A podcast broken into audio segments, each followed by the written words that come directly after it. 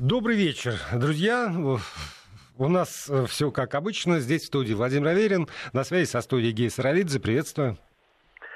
Здравствуйте, друзья. И на связь со студией выходит, э, как довольно часто бывает э, по, по, по вторникам, научный руководитель факультета политологии, социологии и финансового университета при правительстве Российской Федерации, генеральный директор Всероссийского центра изучения общественного мнения Валерий Федоров. Валерий Валерьевич, здравствуйте.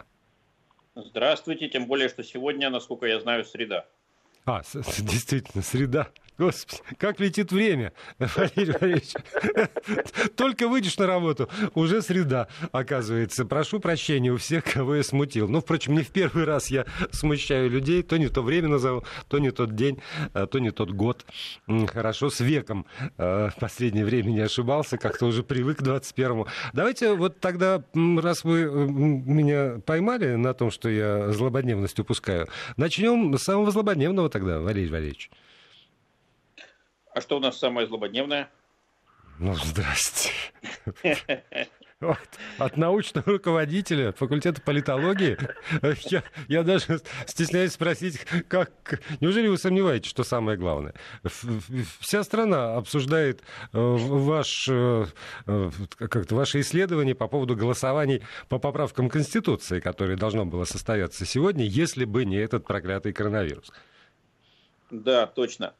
Э, вспоминаю конец марта, когда я участвовал э, в одном из эфиров э, на национальном телевидении, и всех участвовавших спросили, а вы пойдете голосовать?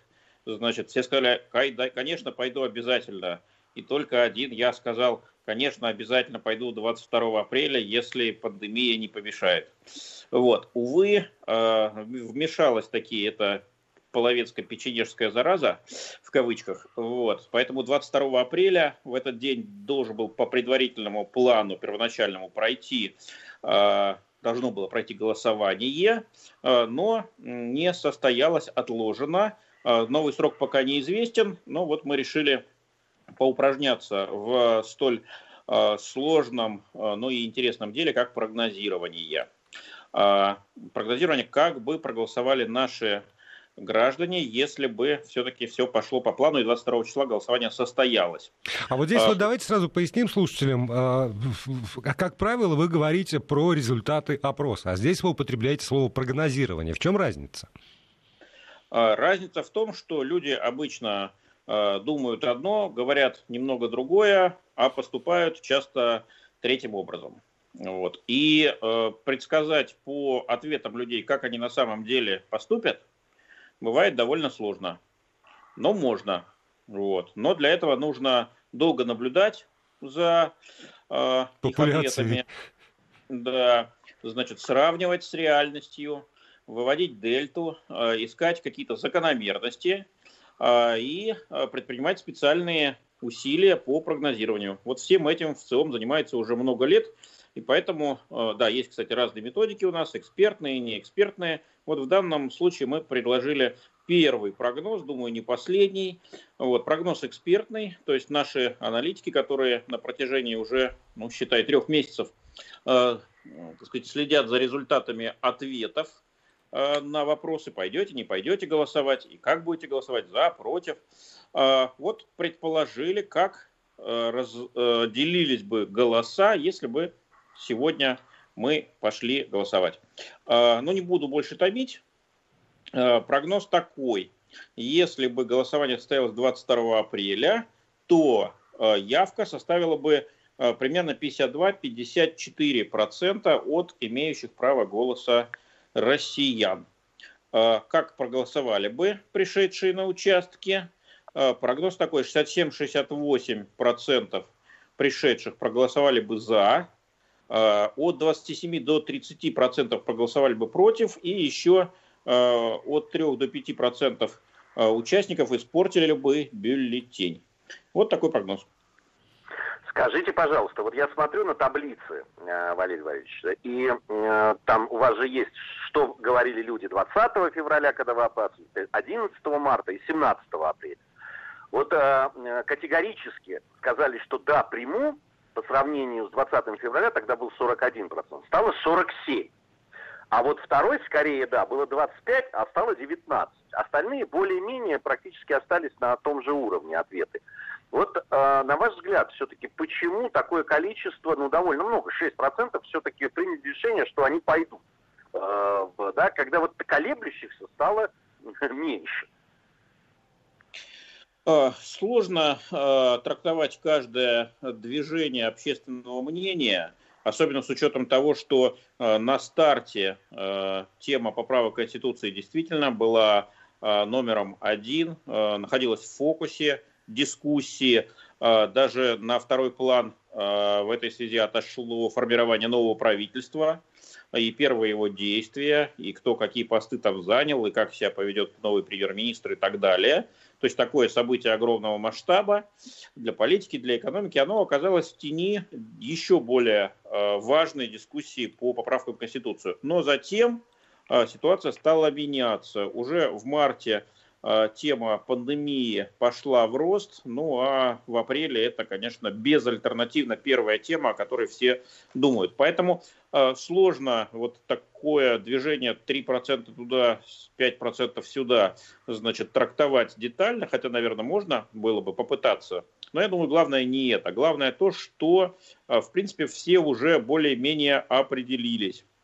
Э, на протяжении трех месяцев, которые мы эти вопросы задаем, начиная с 20 февраля, а сейчас у нас уже значит, э, конец апреля, считай, мы видим, что относительное большинство, сначала 41, потом 45, сейчас 47% опрошенных, говорят, да, твердо приму участие в голосовании, когда оно будет назначено. А, кроме того, есть группа тех, кто скорее примет участие, но не точно. Вот, эта группа немножко сокращалась с 25 до 19 процентов, перераспределялась э, в пользу тех, кто э, говорит, да, скорее точно даже не скорее, а точно приду. Ну, там как вот. раз разница в 6%, 25 минус 19 э, и 41 э, до 47, вот э, они как раз туда и перетекли. Вот, ну, ну да. Я тоже на Но ну, это я думаю, обратил внимание. Да, я думаю, слушателям сложновато будет вот такие суммы, э, значит, э, суммирования делать или вычитания, особенно если э, перед глазами нет наших данных. Но если интересно вот такие детали, то всех адресую на наш сайт в ЦИОМ.ру, либо в телеграм-канал, всем в ЦИОМ, там все эти цифры есть. Вот, ну, а давайте скажем и о тех, кто планирует голосовать против. Их было порядка 11% в первом опросе 20 февраля. А, и сегодня их порядка 15%. А, с чем связан рост? Ну, а, опять-таки, снижается доля затруднившихся ответить, тех, кто пока не определился. Это, и эта группа распределяется между теми, кто пойдет, кто нет. И мы видим, что перераспределение идет скорее в пользу тех, кто пойдет. Вот, поэтому наш прогноз значит, дает повышение по сравнению с опросными цифрами. То есть мы считаем, что те, кто не определился, все-таки будут решать для себя этот вопрос и, конечно, его решат. А, большинство из них, далеко не все, но большинство а, примет решение все-таки прийти и проголосовать. Повторюсь, что все это прогноз на случай, если бы голосование состоялось 22 апреля, когда мы узнаем новую дату, будет другой прогноз и, наверное, будет другое соотношение сил. Ну, вот я, а... мне вот, извини, Володь, мне вот интересно все-таки, э, вот э, то, что людей, которые определились, что они точно будут голосовать за или против, или тех людей, которые определились, пойдут или не пойдут, вот мне интересно, как это с коронавирусом все-таки связано, и вот с этой самоизоляцией и так далее. Потому что я сейчас вижу такие настроения, когда люди, значит, Э, говорят, что вот я хотел это сделать и все сомневался, но вот сейчас, когда закончится это все, я пойду и обязательно это сделаю, да, да неважно что, но какие-то вот действия. Интересно, вот с точки зрения вот этой такой вот логики, работает это или нет э, э по поводу вот э, голосования за Конституцию? Работает такая логика, безусловно. Дело в том, что дискуссия по поводу того, менять, не менять, как менять, что включать, Э, какие поправки поддерживать, какие, наоборот, не стоит. она развивалась порядка двух месяцев. Это была именно дискуссия достаточно широкая, разные люди выступали, авторитетные, режиссеры, актеры, академики, историки. И, в общем, дискуссия была достаточно динамичная и много было интересных сюжетов. Вот. Но сегодня эта дискуссия закончена, по большому счету. Закончена она в связи с тем, что сформировался последний э, вариант уже пакета поправок. Отнюдь не все предлагавшиеся инициативы в него вошли. Э, Дума закон приняла, э, так что до подписи президентом остается только, собственно, всенародное голосование. Поэтому дискуссия, по большому счету, завершена, и каждый э, определился. Тех, кто не определился, э, уже не так много, порядка 20% э, от всех опрошенных. Каждый пятый, э, ну, вроде бы это много, да, потому что больше 20 миллионов человек, но понятно, что это только пятая часть. Абсолютное большинство уже определились. Ну и не будем забывать, что пандемия коронавируса, она переключила на себя внимание буквально всех. Почему? Потому что политика очень важна, экономика важна, социальные э, вопросы, права наши важны, территориальная целостность и так далее, но жизнь важнее всего. А пандемия ставит вопрос о жизни и, увы, о смерти. Поэтому дискуссии с Конституцией, по большому счету, завершены и э, ждем только, когда, наконец, сможем выйти на улицу и принять участие Э, в разных интересных делах, в том числе и в голосовании по поправкам в Конституцию. А вот смотрите, я смотрю, на, на вторую таблицу обратил внимание, я бы продолжил вот этот вопрос, который задавал Гия, потому что э, во второй таблице, э, для слушателей я поясню, есть ответы на вопрос, если вы примете участие, то проголосуйте за или против предложенных изменений, и здесь и по позиции скорее за и скорее против есть рост на 7% по сравнению с февралем, рост позиции скорее за, и на 9% скорее против. И я вспоминаю наши с вами разговоры здесь относительно того, какие поправки в Конституции люди считают самыми главными. Если вы помните, то на первом месте все время было вот эта охрана и защита здоровья. Можно ли трактовать э, вот э, это изменение Э, количество людей, которые голосуют, готовы проголосовать за или против, как в известной степени оценку, которую люди ставят усилиям государства по защите здоровья и жизни как раз в условиях пандемии. Или это вывод э, не научный и не социологический? Это вывод журналистский, но э, из этого не следует, что он плохой или неверный. Нет, он хороший, вот. конечно, в этом я да. не сомневаюсь. Я, я бы его назвал преждевременным потому что конец делу венец, и цыплят по осени считают, и могу привести еще 10 пословиц и поговорок, вот, которые э, все сводятся к одному. Э, значит, дело еще не закончено. Увы, пандемия продолжается, даже есть дискуссия по поводу того, вышли мы на пик или нет. Вот, и уж точно э, пик еще мы не прошли. Вот, поэтому, когда все это завершится, тогда уже все будут расставлять точки над «и» и определяться, насколько эффективно э, наше государство сработало в деле отражения этой страшной угрозы. Но, но это будет важно, правильно я понимаю, все-таки э, для при, при голосовании. Вот э, э когда мы говорили о, о поправках Конституции еще несколько месяцев назад, была одна ситуация. Коронавирус ее абсолютно Э, поменял. И, собственно, настроения общественные, они ведь поменялись очень сильно. И теперь э, и вы, я думаю, свои прогнозы строите, э, учитываете этот факт. И, безусловно, мы, журналисты, что все многое будет зависеть от того, какую оценку сейчас граждане будут давать действиям государства. Безусловно. Абсолютно соглашусь, подписываюсь, значит, под каждым словом, голосую тремя руками из двух имеющихся вот критерий оценки будет это, насколько эффективно государство справилось с пандемией.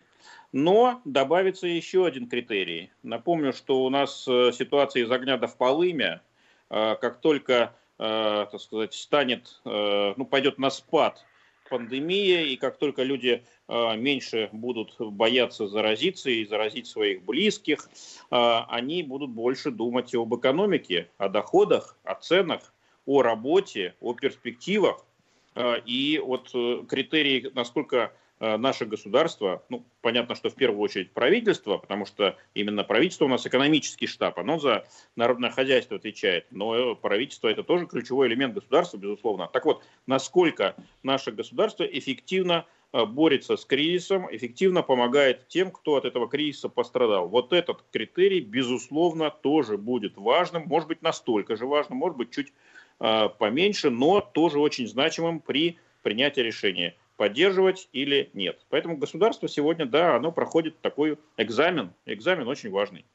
И так, тогда давайте вот э, к, к этому периоду, который мы все переживаем, потому что еще одна тема, которая сегодня очень активно обсуждается с, с вашей подачи, с подачи Всероссийского центра изучения общественного мнения, это именно вот эти вот самые настроения россиян, как люди чувствуют себя сегодня. И э, э, я, я сейчас не вижу перед собой таблицы, но я вижу бесконечное количество э, сообщений коллег из разных изданий про то, что подавляющее большинство россиян испытывают тревогу из-за экономического кризиса. И вот здесь вот, э, это, это, наверное, требует пояснения тоже.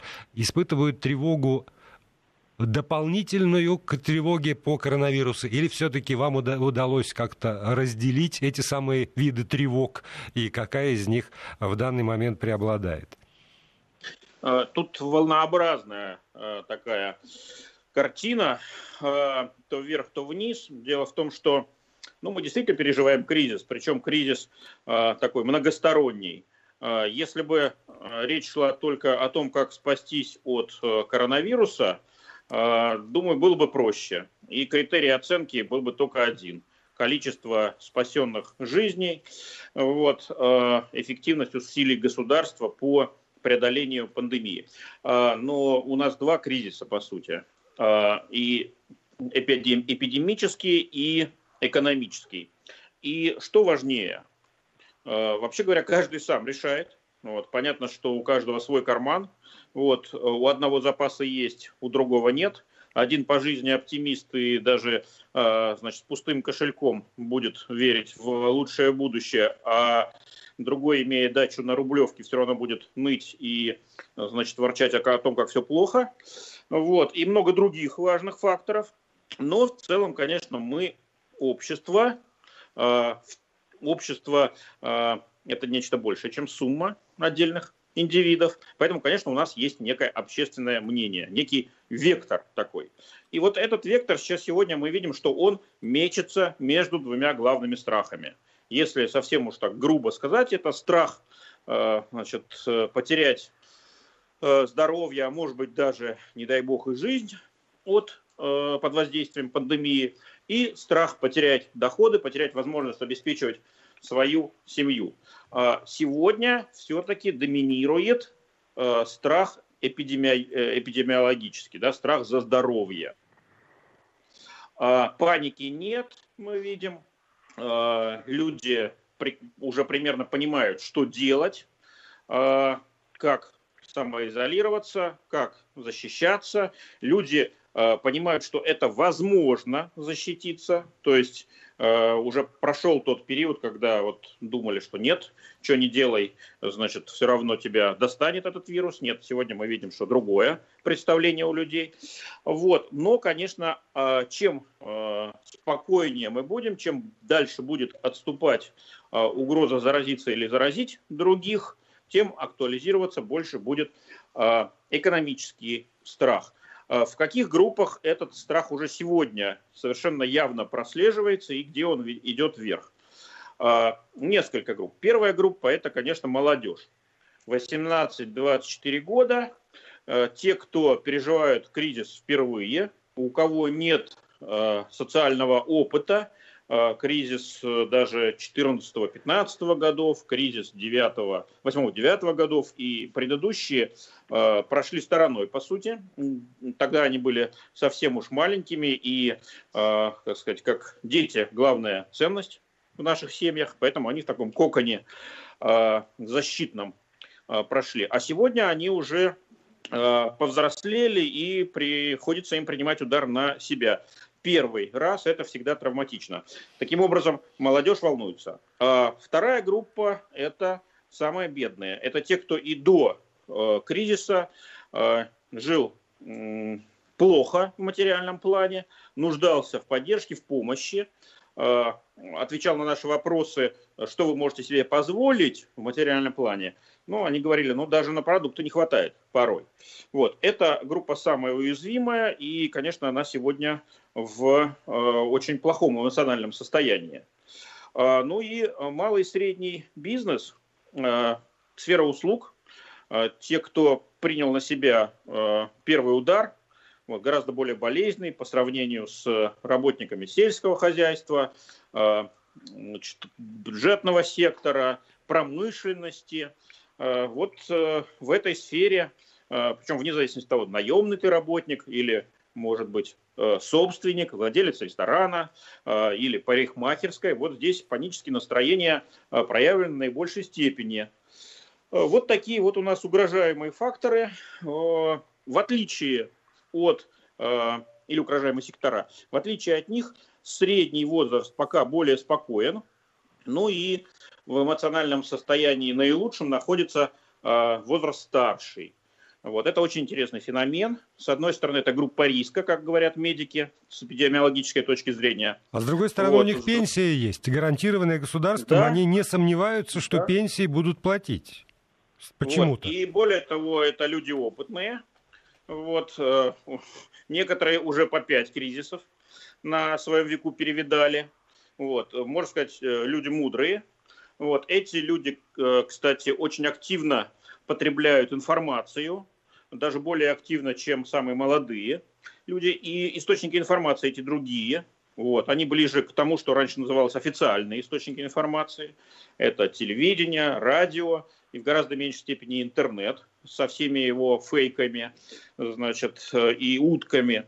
Поэтому вот эта группа, она у нас очень э, и численно значимая э, и политически влиятельна. Напомню, что именно эти люди в первую очередь ходят голосовать. Вот эти люди относительно спокойны и э, не очень э, дергаются, что ли, если так можно выразиться, в связи с экономическим кризисом.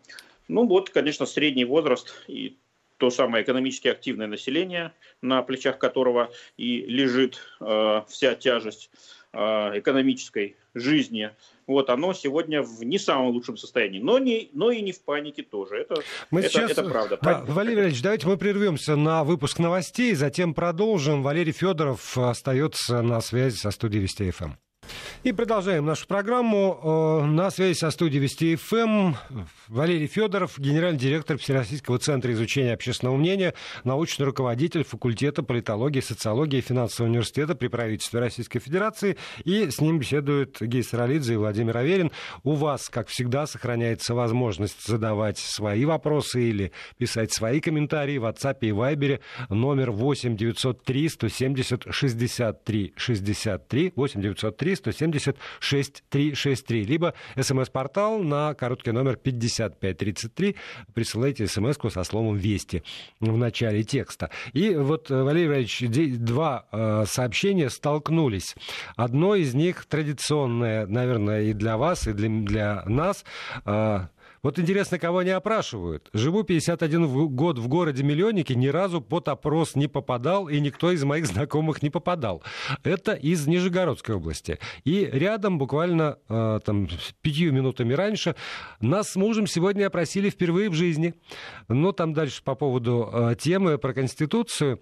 И э, э, про, как продолжение, мы просто первый раз попали в вопрос. Люди радуются, что дожили до этого светлого праздника, наконец, и их тоже опросили. И я тоже радуюсь. Вот. А я, представляете, как э, обломался буквально там третьего дни. Мне позвонили, тоже сказали, ой, давайте мы вас спросим. Я говорю, давайте, давайте. 20 минут времени есть. Я говорю, есть, есть, для вас все что угодно. Только я расположился на диване, дошли мы до места э, города, в который я прибываю, и тут мне сказали, вы знаете, квота по Москве уже исчерпана. и, и все. И вот весь этот праздник завершился, кажется, на третьем или на четвертом вопросе, после того, как узнали пол, э, возраст и что-то еще. А у вас, э, извините, номер московский или питерский? Номер у меня московский, но у меня было такое ощущение, что э, это э, из какого-то далекого колл-центра, потому что активно хэкали. Да, но это точно не наш опрос, потому что у нас опросы не квотные, а случайные. Ну, это детали уже. Нет, но я же Значит, не про то, что вы. Хоть кто-нибудь спросил, наконец, что я думаю на самом деле, понимаете? Я уже готов был рассказать. У меня хорошая новость. Значит, для вас. А, и слышно меня, да? Нормально? Очень хорошо слышно. Ага. У меня хорошая новость для вас и для тех, э, кто пока не Э, так сказать, э, кому не посчастливилось ответить на наши вопросы или на вопросы наших коллег. Сейчас начинается золотое время. Уже началось на самом деле. Уже месяц, как вся исследовательская индустрия России, все опросы проводят по телефону. Ну и немножко еще по интернету. Почему? Потому что невозможно теперь опрашивать поквартирно личное интервью брать. Когда-то это была основная технология. Она так сказать, долгое время сходила на нет, но все-таки, так сказать, сохранялась. Теперь все, закончилось. И не факт, что когда-то возродится. А уличные опросы, опросы в торговых центрах, опросы у подъездов домов, все это умерло. А, единственный а, способ опросов сегодня, ну нет, не единственный, погорячился, самый массовый способ опроса – это телефонный. Поэтому все, до кого не дозвонились, ждите, скоро до вас дозвонятся. Но как только дозвонятся, ну, прошу уж тогда трубку не бросать. Вот. Чтобы не получилось, что вы э, ругаетесь и, э, так сказать, выражаете сомнения в реальности наших данных, потому что до вас не дозвонились. А когда наконец дозвонились, вы нам отворот-поворот дадите. Вот давайте так не шутить. Я, я хотел бы, если можно, вернуться вот в окончание нашей предыдущей части нашей программы и немножко, а, ну не то что поспорить, но так посомневаться чуть-чуть вот э, в том, э, что говорил Или не чуть-чуть. Или да, не чуть-чуть. Да. Вот вы, спору. Валерий Валерьевич, говорили о том, что молодежь, которая там, вот, у нее нет опыта кризисных ситуаций, и она это воспринимает э, более болезненно, чем те люди, которые там по пять кризисов. Вот вы знаете, мне кажется, что не совсем так, потому что молодые люди, на, на э, памяти которых действительно таких серьезных кризисных э, вещей не случалось, они не знают от людей, допустим, моего поколения, что чем все это жизнь, кончится? Да, что жизнь может поменяться кардинально, что все, что у тебя сегодня есть, завтра просто исчезнет работа, деньги, там, неважно, даже мирная жизнь. Просто, ну, действительно, я когда вспоминаю, там, будучи там, там, да, там, э, молодым, в общем, человеком, 20, там, мне было там 3-24 года, когда рушилось, да, все, что было, и буквально за несколько месяцев моя жизнь поменялась просто радикально да, там исчезла работа, средства к существованию, просто исчезла страна потом и так далее. И э, что там в общественном да, там сознании, что в моем тогда, на молодом, молодой голове еще тогда, просто, ну, такое, э, конечно, я себе такого представить не мог. Так же, наверное, как не могут себе представить эти молодые люди. А сейчас-то я это могу сделать. И я могу э, опасаться У вас того, есть что... преимущество опыта. Вот, а у них пока нету. Поэтому многим из них страшновато. Вот. Но, э, опять-таки, для них есть хорошая новость. Так как они молодые, а, у них баланс э, ресурсов и обязательств самый, что ни на есть, оптимальный. Ресурсов больше всего, обязательств меньше всего. Под ресурсами, э, даже в наше суровое пандемическое время, мы, конечно, должны понимать прежде всего здоровье, молодость, образование. Большинство, как известно, высшее образование получают или хотя бы среднее профессиональное в гораздо большем Э, соотношении, чем 20-30 лет назад. Да? Новый стандарт возник. Вот. Э, они отлично с информацией работают, всем владеют, гаджетизированы, открыты и в каком-то смысле ресурсом является э, ну, такой набор иллюзий в том, что значит, все им по плечу. Вот. Но сегодня это, эти иллюзии, конечно, проходят тяжелые испытания. Вдруг в один момент буквально поменялся весь образ жизни, Э, мобильность э, исчезла куда-то, э, обнимашки, значит, близкое общение стало вдруг опасным, непонятно, сколько все это продлится. То, что было нормой, теперь значит, превращается в табу, и это первый раз в жизни. Вот. А они, в общем-то, такие нежные у нас создания, многие из них, по крайней мере, вот, к такому суровому ветру не привыкшие. Поэтому этот опыт сейчас ими только нарабатывается, и, наверное, значит, будет опыт этот таким очень непростым. Но э, зато возникнет иммунитет определенный. Пока этого иммунитета нет. Я сейчас не о коронавирусе говорю. Хотя, может быть, и о нем тоже. О цинизме, вот. который присущ даже нашему поколению, когда уже, в общем, да. и не обольщаемся, и не разочаровываемся особенно. Но при этом, вот смотрите, вы сказали, что общество это не есть сумма э, индивидуумов. Тут я с вами абсолютно согласен. И э, мне кажется, что наше общество это общество надежды. Потому что там каждые выборы, даже если выбирают губернатора до более знакомого, спросишь людей, ну, мы надеемся, что он дальше там что-то такое, вот, э, хотя до этого ни, ничего. Вот. И э, по поводу любого совершенно события мы с вами тоже обсуждали. Вот эта вот надежда, которая питает не юноши, а все российское общество, она неубиваема. И когда я смотрю на результаты вот ваших последних исследований, когда действительно там 84% считают, что э, тяжело тревожность. Из них 70 считают, что только впереди еще все тяжелые времена, а только 14, что они сейчас вот переживают самое тяжелое время, то скажите мне, пожалуйста, вот это э, свидетельствует о том, что надежда уходит и общество перерождается? Или просто Нет. общество сейчас переживает такой пик, э, значит, э, ну, паники, но все равно наша вот эта вот страсть надеяться на, не знаю, на кого там, на, на Бога, царя и Отечества, она неистребима, и все равно все победит.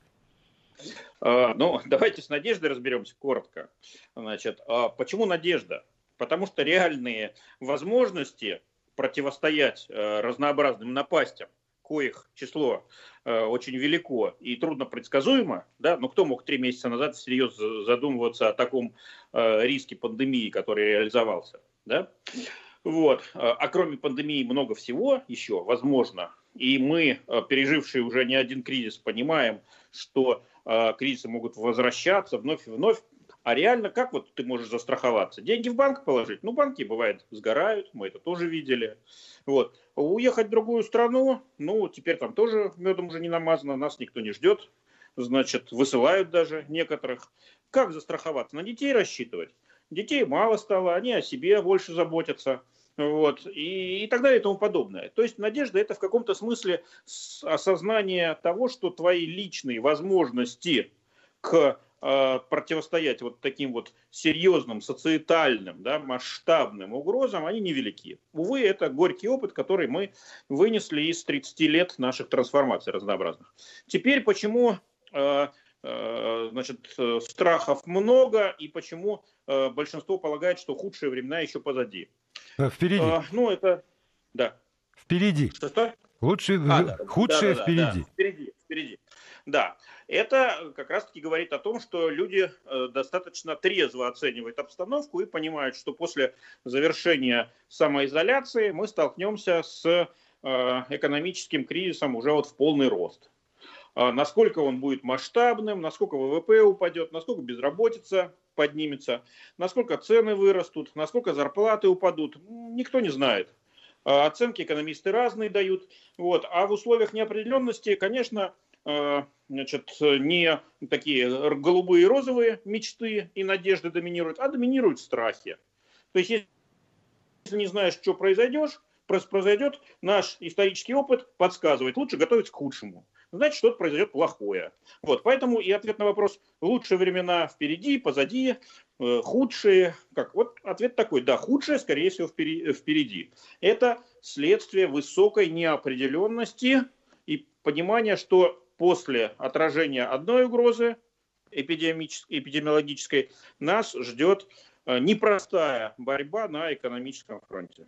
А вот с вашей точки зрения, вот эта вот надежда, которая действительно питает э, российское общество и электорат в том числе, это не э, способ уйти от необходимости самостоятельно решать какие-то проблемы, потому что все время надежда на то, что некто некто эти проблемы решит. Ну, государство, например, решит твои проблемы. Или там конкретный государственный деятель решит твои проблемы. А тебе остается надеяться и уповать. И можно бездействовать. Владимир, это, это вы э, завели свою любимую шарманку о патернализме. Конечно. Вот, узнаю. Значит, э, и да, и нет. Вот. Конечно, есть э, группа, э, которая надеется прежде всего на государство. А, и прежде всего это, конечно, самые старшие наши соотечественники. И, кстати, у них есть а, отличные а, и очень прагматичные основания надеяться на государство. Почему? Потому что сами они зарабатывать уже не могут по возрасту, состоянию здоровья. Зато у них есть источник постоянный финансовый – это пенсии. И мы знаем, что как бы тяжело не было, но государство эти обязательства выполняет и даже прибавляет. Э, размера пенсий. Вот, поэтому сейчас они наиболее спокойны. Э, поэтому вот с пенсионерами более-менее все э, нормально. С другими группами, вот, тут я бы о патернализме всерьез не говорил. Они рассчитывают прежде всего на себя. Конечно, если мы их спрашиваем, как вы себя чувствуете, что нужно делать, то раздаются плачи Ярославны о том, что государство мало нам денег дает, мало нам жильем помогает, значит, с медициной и т.д. и т.п. Э, список, э, значит, проблем, понятно, неисчислим. Вот. А, но реально люди надеются на себя. Люди понимают, что идти и просить у государства или ждать от него помощи – это самый долгий путь.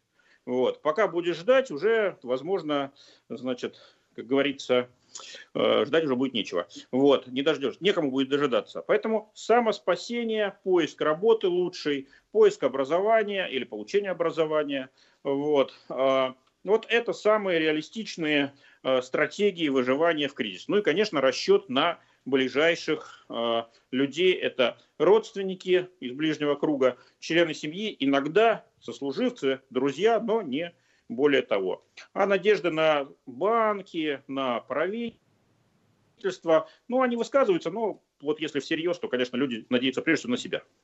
Ну, я, я бы вот здесь э, все-таки, э, мне кажется, э, ну, не делится так точно, там вот просто на тех, кто э, в виде пенсионеров просто имеют пенсии спокойно, и те, которые надеются на себя, но при этом э, и рассчитывают на государство, понимаете, для того, чтобы реализовать какие-то свои э, свою даже энергию, да, там свои э, какие-то планы и так далее, в общем, от государства тоже чего-то ждут.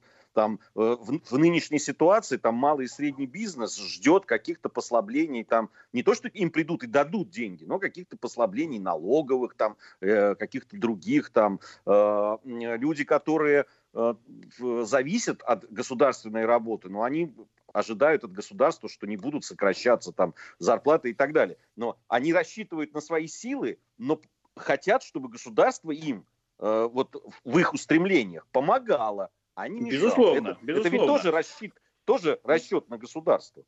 Ну вот смотрите, идеология э, либерализма без берегов, когда чем меньше государства, тем лучше, не вмешивайтесь в мои дела, я сам себя спасу. Вот, эта идеология в России не была популярна никогда вот, даже в так называемые лихие 90-е. Это была идеология очень узкого меньшинства. Всегда большинство требовало от государства защиты, поддержки, сохранения э, э, еще советских э, систем социального обеспечения, пенсионной и так далее. Безусловно.